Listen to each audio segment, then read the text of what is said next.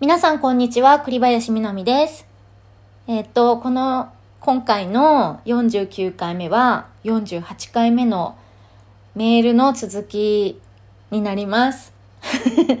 収まらなかったんです、さっき。そう。なので、今、あの、続きをおしゃべりしますね。えっとね、どんなメールだったかっていうと、その歌を歌ったね、当時、例えばじゃあ2003年に出した歌があったとしてそれをね今歌った時とかにこう歌い方とかね感じ方が変わりますかっていうあの小紅からのねメールだったの。ありがとね小紅。この回でもこのメールのお話ちょっとさせていただこうかと思ってます。えっとね昔の曲とかだとテンポが遅かったりとかねキーが低かったりとかするから今の私が歌うとねもう余裕で歌えますみたいな感じになっちゃってこう例えば切ない感じの曲だったらさあんまり余裕がありすぎると切ない感じに聞こえないかなみたいなことがあってちょっとそこの表現を意識してますっていう話をさっきしたんだけどそうでねなんか曲にもよるなと思っててね。あのめっちゃ難しいさなんかまあ、自分の曲に難易度をつけるとしたらねいやちょっと私難易度作った作ってみたい。自分の曲表にしたい。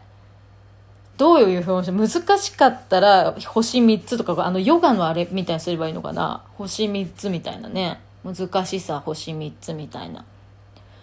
やつが、まあ、曲名を挙げるとするとねうーんとねパトリアとかね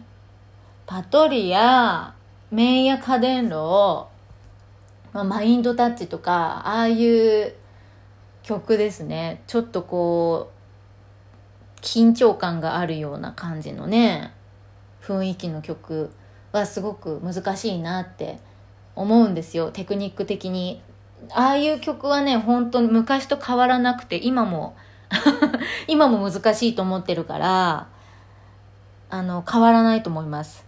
うん、だから本当に曲によるんだろうね。その楽曲って楽曲っていうかその曲の面では。で歌詞のことを言うとね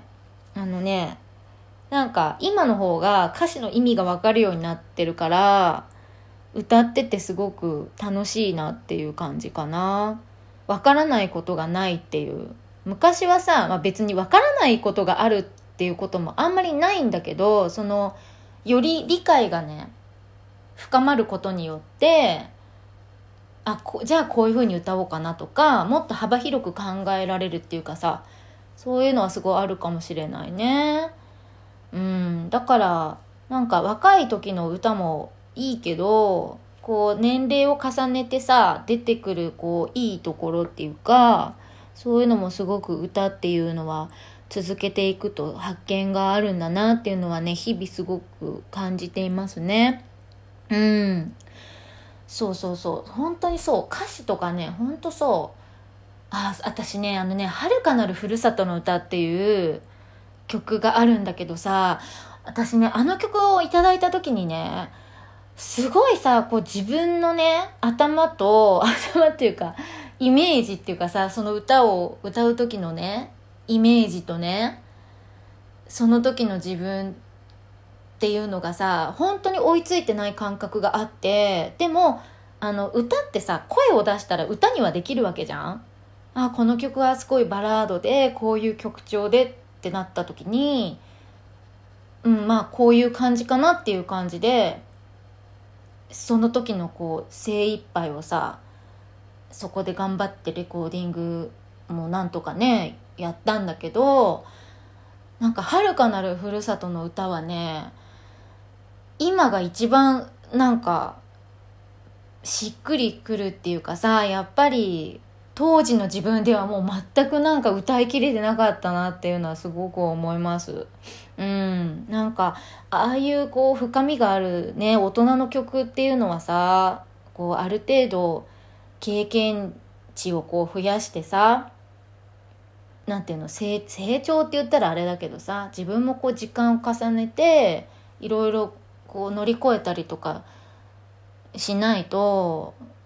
こうちゃんと歌えない曲なのかもなと思ったりもするね。うん。本当に「遥かなるふるさとの歌」って本当にいい曲だと思う私。なんかねあんなね仕事始めたばっかりの時にさあんなにすごいなんかなんていうの壮大なバラードって感じじゃん。あんな曲をさいただいたっていうのはねすごくなんかなんか恵まれてたっていうかさすごくなんかもうありがたかっただってもうほんと全然さ当時ってまだ多分ね10回もレコーディングしたことない時だったと思うからよくこんな私にねあんなむずなんて言うんだろう難しい曲をなんかこういただけたなっていうのでねなんかもうあの曲は本当歌うたびになんかいろんな気持ちになります。うん、本当になんか大好きな曲ですね。そうそう、そんな感じ。ありがとうね、コベに。そう、だから歌はね、なんか、あの、ずっと続けていきたいですね。私、最近すごく思うのがさ、そのさっきのメールにもすごくつながるんだけど、その CD をね、やっぱり作るっていうことでね、本当にいろんな人と関わらせてもらったなって思ってて、なんか、配信とかってここね、何年ぐらい ?10 年ぐらいもう経つのかな配信とかね。だんだんさ、こう、ものとしてさ、CD が残らないっていう感じになっていってると思うんだけど、その、ものとしてさ、目に見える形でね、CD が残せるっていう時代をね、過ごせた私はすごく幸運だったなと思うの。昔のことをさ、より色濃くね、記憶できたっていうのはさその曲を聴いたり歌ったりするとねその撮影例えばこのジャケットの撮った時こういう感じだったなとかすごく思い出がたくさんあるわけよ。だから一曲でもさ思い出の量分量がね全然違うと思うの。その曲だけをやるのとは。うん、だからそのやっぱりね CD 作らせてもらえたっていうのはすごくありがたかったと思う。なんか私の仕事ってさ、アニメの歌だとか、まあゲームもそうなんだけど、ジャケットって絵だったりとかキャラだったりとかする時もあるからさ、そう。だから、まあ自分が、なんていうの撮影とかをやるとも限らないっていうかさ、そう。でも、なんか、まあなんだかんだでさ、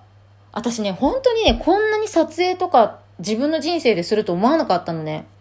で、最初は本当戸惑ってたし、全然慣れない頃はね。でも、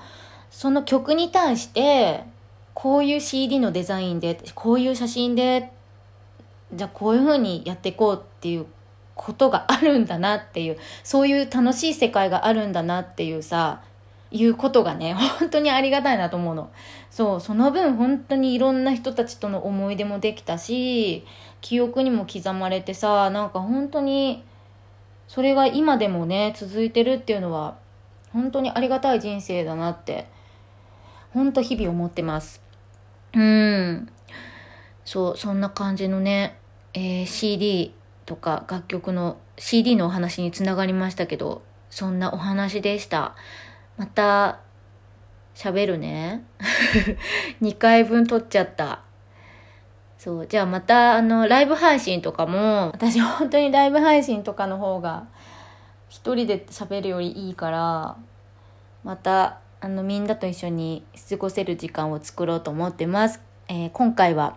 この一人喋りでしたけれども、聞いてくださってありがとうございました。栗林みなみでした。またね